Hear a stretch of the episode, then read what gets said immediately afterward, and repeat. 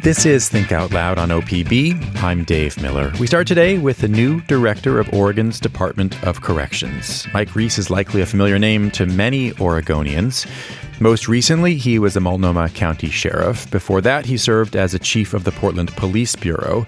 Now, he's in charge of one of the largest agencies in the state with more than 12,000 adults in custody and nearly 4,000 employees and he has taken over at a time when the agency is facing multiple challenges from staffing and smuggled drugs to poor conditions at the state's only prison for women.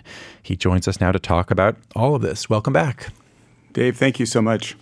You've said that you didn't know that this job was even open when the governor's office called you and said, We'd like you to, to do this. Why did you say yes? I didn't know the position was open, but I've had a lot of respect for the positive work being done in corrections and certainly saw that as in my time as a Multnomah County Sheriff and the profound positive impact we can have on adults in custody when we treat them with dignity and respect and provide them with the resources that help them be successful when they leave our custody. So I saw this as an opportunity to do that on a statewide level. And the governor's uh, I think her ideas and strategies around what we can do to improve life in Oregon, providing better behavioral health care to folks, providing um, more housing, that aligns with our mission at DOC. We want to make sure that when people leave our custody that we're doing a warm handoff to community corrections and stable housing. And while they're in custody, that we're providing them the treatment resources they need to be successful throughout their time with us and then reentry back into the community. There's a lot to dig into in everything you just said because um, those are important goals and but implementing them seems like it's a challenge because you're probably you're not the first head of of the DOC to to emphasize many of those same things but a lot of them remain challenges this is a much bigger agency than, than any you've managed in the past. And you've managed some, some large offices. The, the, the sheriff's department in, in, Multnomah County is the biggest in the state, it's the same as the, the police bureau for the city. What have you been doing in the last couple months to try to get a handle on this new job? Well, I think there's some symmetry there. You know, I did lead the Portland Police Bureau, largest police agency in the state, Multnomah County Sheriff's Office. And I saw this as an opportunity on a statewide level to have a, a positive impact on public safety. And uh, that's something I care very deeply about. As I step into this new role, I'm on what I call a listening tour. I'm visiting our institutions across the state, our facilities. We've got uh, 12 prisons, and uh, we run community corrections in two counties. So I'm meeting with staff and uh, the adults in custody talking to you know local leaders and trying to figure out how can I be of service to the agency and then also what do we need to do to move forward? What are the questions you find that you've been asking when you talk to adults in custody? Uh, the the phrase that's sort of taken over in, in recent years in correction circles for for inmates. Well we want to treat people with dignity and respect. And i think acknowledging uh, the path forward for them is you know, through us working with them and humanizing the relationship between our corrections professionals, the staff that work in the prison. So it's doctors, nurses, food service folks. You know, it's a, it's a small city in each of these institutions that we have. And so humanizing the relationship between our staff and the adults in custody and making sure, again, that we're providing them the resources they need to be successful when they reenter. So uh, you know, I think that's the the uh, the biggest mindset change in corrections right now is uh, we're not guards anymore guarding people in custody, uh, the inmates. We're actually helping people heal from the trauma that they've had in their life. How do you hire with that in mind? You know, it's challenging. Uh, hiring anywhere in public safety, I believe right now is one of the biggest issues that whether you're a chief of police or a sheriff or you're running corrections agencies across the United States, I think that's the biggest challenge. The job market is uh, is really constrained. we want to hire the very best people. So do a lot of other businesses, and it's uh, super competitive. For us at DOC, I think what makes it even more challenging is that we're hiring from some local markets like Pendleton and Umatilla, where we've got some staffing issues. We've got a lot of competition from Amazon or other large employers there. And our hiring practices, you know, because we want to make sure we're hiring the right people for this job, it takes a while to vet them. So when you start that employment process with us, it's a written test. It's also going to require psychological exams, medical tests. All of that takes time, the background process. So three to four months in is, you know, after you've applied, it's when you're going to start. Amazon may start you a week later. So I think that's a challenge for us. I mean, what is the staffing situation right now in terms of the funded positions that aren't even filled? Yeah, we've got over 200 vacancies right now out of, you know, 4,000 employees. And so we've got a lot of, um, and that's statewide in all of our positions. We have about 4,400 employees. We've got about 200 corrections officer vacancies. In some institutions, it's really dire, and the staff are working a lot of mandatory overtime shifts and that's hard on them and their families. We're doing what, everything we can to uh, be agile, maybe moving uh, populations of adults in custody from one institution to another to help relieve some of that strain on staff because some of our institutions are fully staffed. Hmm. You know, we've talked a lot about the hiring and the retention challenges mm-hmm. that all kinds of employers are facing. But it, it's it seems pretty clear to me that working in a prison is different than working at Amazon or at a sawmill or at a coffee shop or, or at a hospital. I mean, what are the particular challenges of hiring for a prison? Well, you're looking at a 24/7 operation, and it's a seniority based. You know, we have labor associations, so you're as a new employee, you're coming into an organization where you're going to work potentially an off shift. So you're working night shift, you're working swing shift. Makes it hard for you know family life and maybe hobbies and pursuits that you have that you want to do when you're not at work. And then uh, the fact that you're the lowest in seniority means that you're not getting, you know, if you want the weekend off, you're going to have to wait maybe several years to be able to bid to a shift that allows you to have the days off and the work hours that you want. So I think that's a challenge in public safety. What about just the, the, stresses of the job? I mean, I mean, everything you're talking about seems like it would add to the stress and add to the the work home life challenges. But what about just when you're at work itself? I, I think there's some unique challenges in corrections.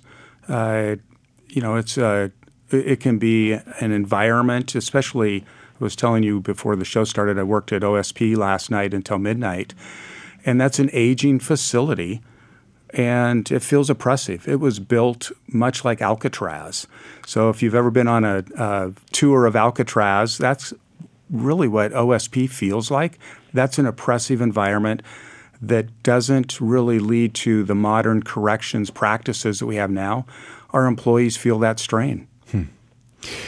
What do you see as the connection between the well being of adults in custody and the well being of staff?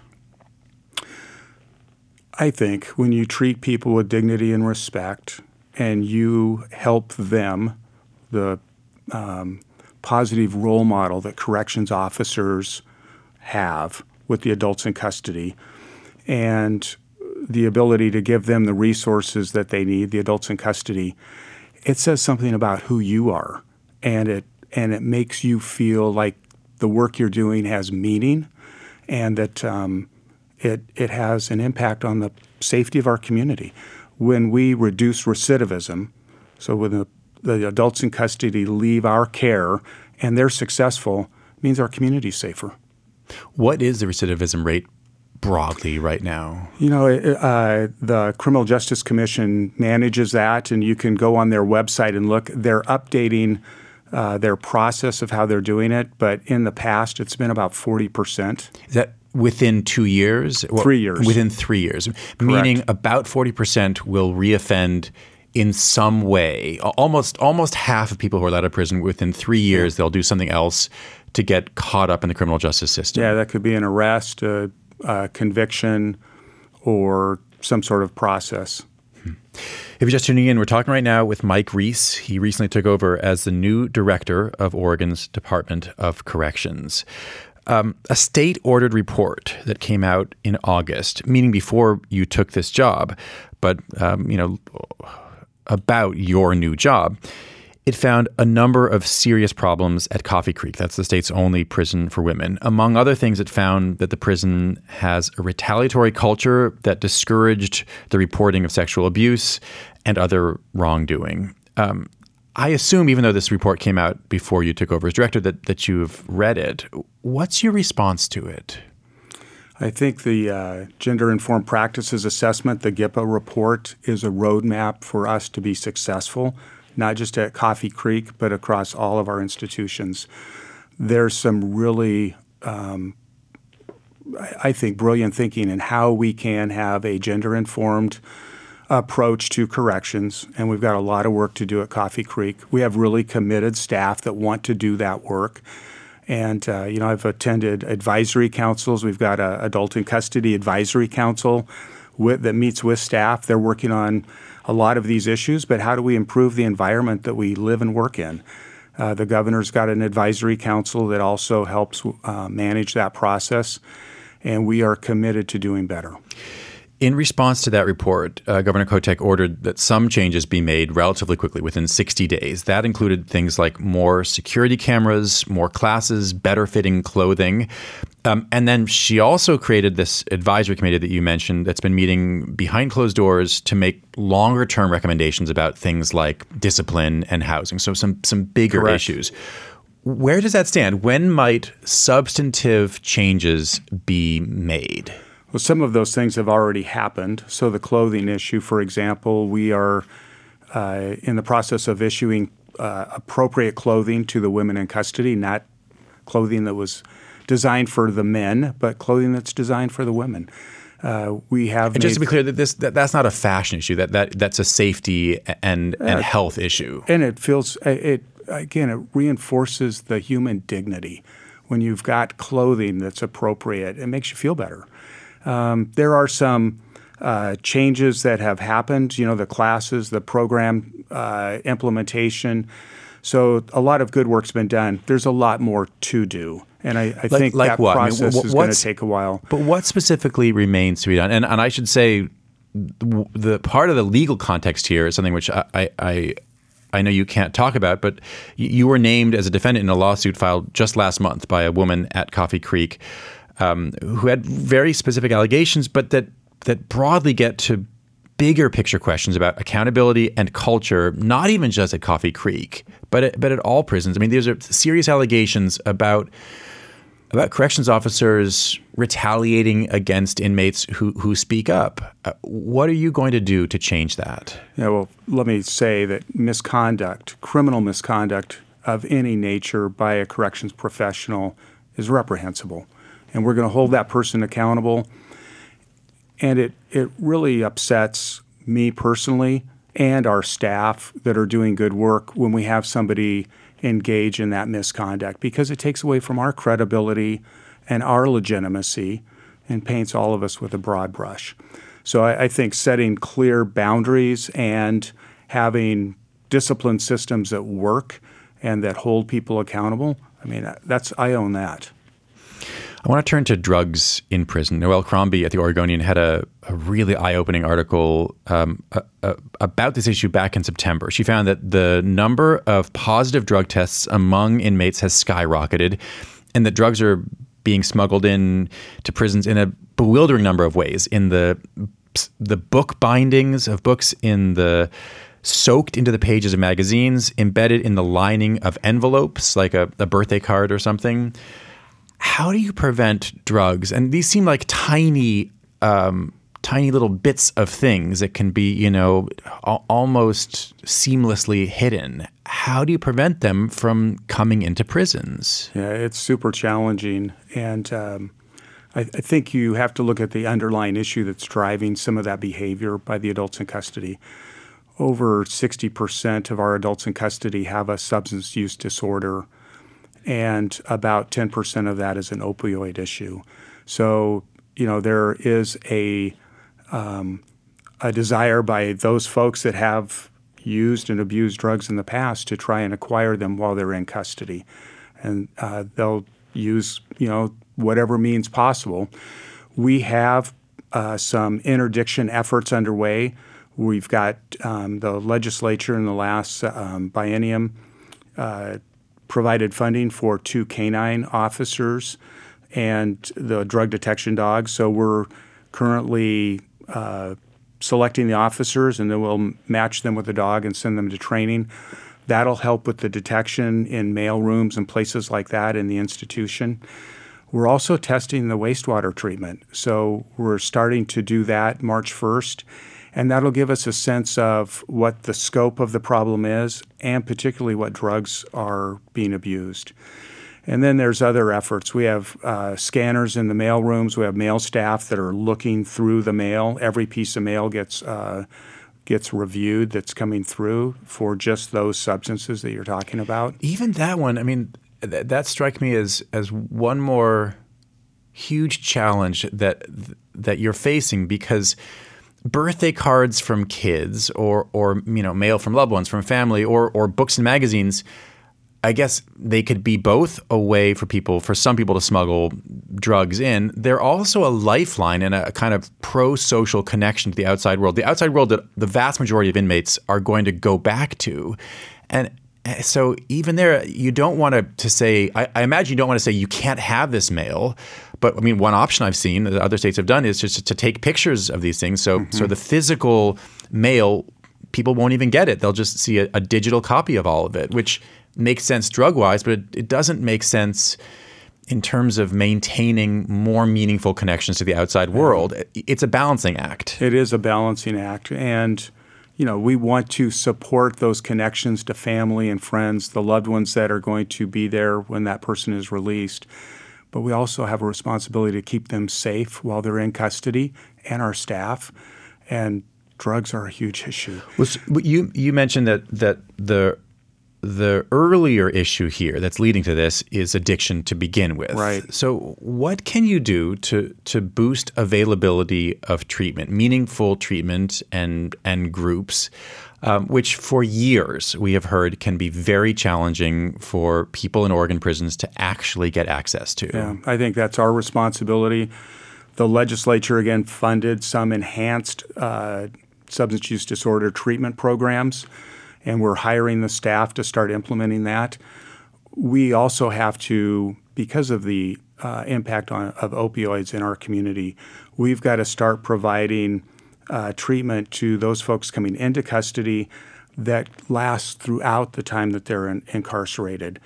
Uh, in the past, we've had breaks in that. So if somebody comes in and they're on uh, methadone, if they're a woman and they're in custody and pregnant, we may continue. We're going to continue that methadone treatment for a while while they're in custody, and then they're going to go off of that and and go back on maybe Suboxone or something 13 months before they're released or a year before they're released. We know now that what we have to do is provide that treatment throughout the time that they're incarcerated. So we're stepping up our game, if you will, on the medical side, and I'm uh, super excited to see this in our um, in our agency because it's going to help people uh, maintain throughout the period of incarceration. We're going to have medication assisted treatment, whether it's Suboxone or Sublocade, Vivitrol. Those are really, I think, um, life saving drugs that can provide protection against uh, someone from overdosing, but also um, help with their treatment plan that's going to be a lifetime plan. Most recently, you were the Multnomah County Sheriff, which oversees the the county lockup. But you spent the bulk of your law enforcement career at the Portland Police Bureau, which is, in a sense, it's, it's sort of upstream from lockup. It's it's it's what it's what happens before trial and before people you know end up uh, in prison where where you're overseeing now. I'm just curious how you think your time as a police officer, as a police chief, affects the way you think about prison? That's a really good question, Dave. I think um, what I learned as I was um, working on the implementation of this justice reinvestment as chief of police, I was part of our local coordinating council that was implementing House Bill 3194, the justice reinvestment. And you know, it was a great collaboration with people like Rod Underhill and Lane Borg from the Defender's Office, uh, Scott Taylor from Community Corrections, myself, uh, staff from the Sheriff's Office, and coming together and creating alignment and systems actually led to better outcomes. And Multnomah County was super successful in reducing recidivism and giving people a second chance, an opportunity to be successful and it it works. And it opened my eyes to the again that profound positive impact we can have on community safety through our corrections system. And it really made me interested as chief of police in the Multnomah County Sheriff's Office position. And when that became a, uh, an option, I, I ran for office and uh, was elected. And now, as the Department of uh, Corrections Director, I think I can have that impact statewide, helping our professionals and our uh, agency and our stakeholders all create alignment with throughout our systems. How much do you think that you and, and the entire Department of Corrections should be judged on what happens after people leave prison? I mean, over and over, you, you've talked about the importance of of reducing recidivism. At the beginning, you talked about um, employment and and housing after people leave, um, relationships with community corrections. I mean, if if we're talking about the results of you know three years after people leave prison, how much of that do you think is is up to the work that you do while people are in prison? I, I think uh, you can hold us accountable for using evidence based practices and giving people the resources and tools necessary to be successful not everybody accepts those resources. Right. We're not. I, I don't so, mean to um, to imply but, that you should be held responsible for individuals, but but broad yeah, trends I, I and, and, and, recidivism rates. Yeah, I would expect that the recidivism rate would drop when we start using evidence based practices and providing people the treatment resources they need, whether it's a mental health issue or a substance use disorder issue we we want to provide those resources. We also want people to be job ready. So we've got some great employment opportunities and skill building that we're doing in custody so that when people leave our custody, they're employment ready. And some of them are stepping into really high paying jobs in the construction industry or into other positions in our in our society. What would you say to people who, uh, to Oregonians who say, no, what you're talking about is is making life cushier for people who've done terrible things? Well, let's talk first about what our punishment is. It's the loss of freedom. So the court makes a decision when someone has been convicted that there is a sentence applied to that and a loss of freedom if you're incarcerated. Could be in a jail system, could be in a prison system if it's a felony conviction. And that is the punishment. Our job in corrections is to provide the resources that help people be successful when they leave. 90% of the folks in our custody are going back into the community. They have a release date. When they get released, we're going to make our community safer if they don't reoffend. Mike Reese, thanks very much. Thank you. Mike Reese is the new director of Oregon's Department of Corrections.